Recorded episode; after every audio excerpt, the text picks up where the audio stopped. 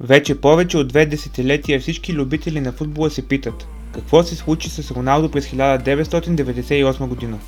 Тогава феномена и Бразилия достигат до финала на световното първенство, където съперник на тимът е Франция. Не знам дали е необходимо да ви казвам колко голям всъщност е Роналдо. По онова време той е нещо уникално.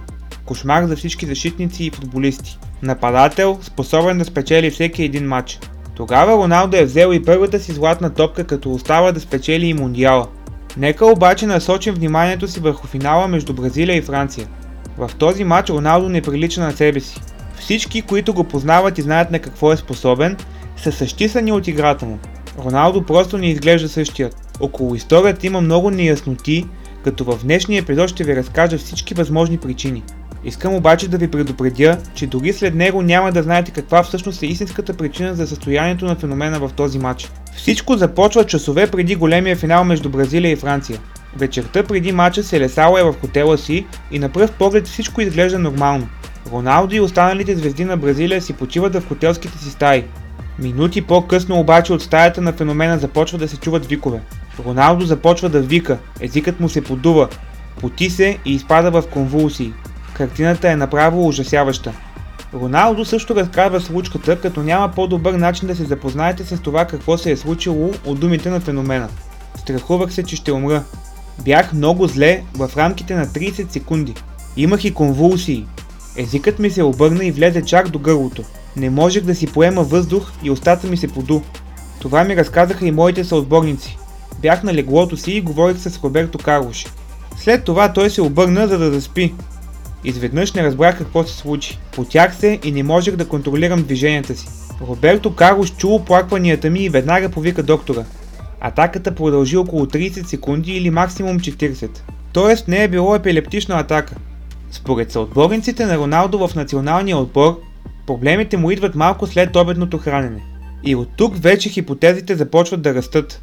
Едни твърдят, че Рони е консумирал храна, към която е алергичен, Други пък, че храната, която е приел, не е била добра, което изглежда малко вероятно, имайки предвид, че единствено той е имал този проблем. Има дори теории, че Роналдо е получил епилептичен пристъп или пристъп причинен от напрежението преди важния матч с Франция. Каквото и да е било, Роналдо е отведен в болница.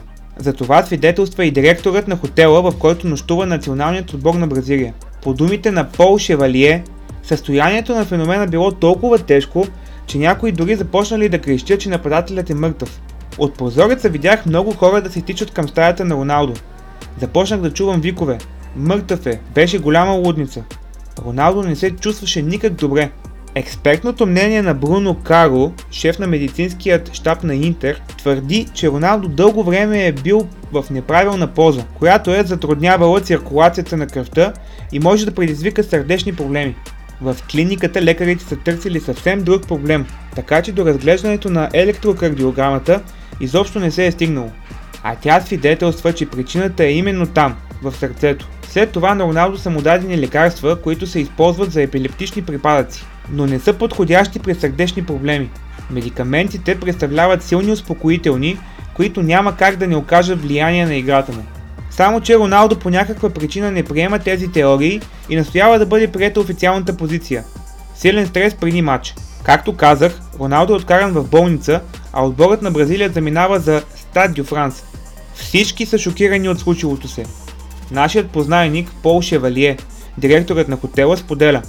Всеки път, когато отиваха на матч или тренировка, бразилците се веселяха с тамбура и музика. В онази проклета неделя, когато се лесало си тръгна от хотела, Рейсът им замлъкна. Беше уникално и нереално. Аз и целият персонал разбрахме, че Бразилия вече е загубил финала. Звездите на Селесао вече са на стадиона, а повече от час преди началния съдийски сигнал излизат и стартовите състави. Името на Роналдо не фигурира в тимовия лист на Селесао. 25 минути по-късно обаче лекарите се произнасят. Те са на мнение, че няма обективна причина, поради която да спрат феномена да играе. От щаба на бразилците получават разрешение от FIFA да променят предварителния състав и суперзвездата играе цял матч. Силно казано играе, защото нападателят е като малко дете и едва се държи на краката си. Логично Бразилия губи от Франция с 0 на 3, но след мача започват и големите полемики.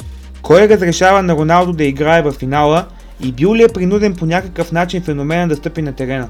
Съществува теория, че Роналдо умишлено е бил натровен, за да бъде отслабен отборът на Бразилия в матча с Франция. А също така, че нападателят е бил под някаква форма задължен да играе заради спонсорски договор с Nike. Каквато и да е истината, тя все още остава неразплетена. Надявам се, че днешният епизод на Football Storycast ви е харесал. Ако е така, последвайте канала в YouTube, както и профилите на Football Storycast в Facebook и Instagram. Ще се видим отново следващия път.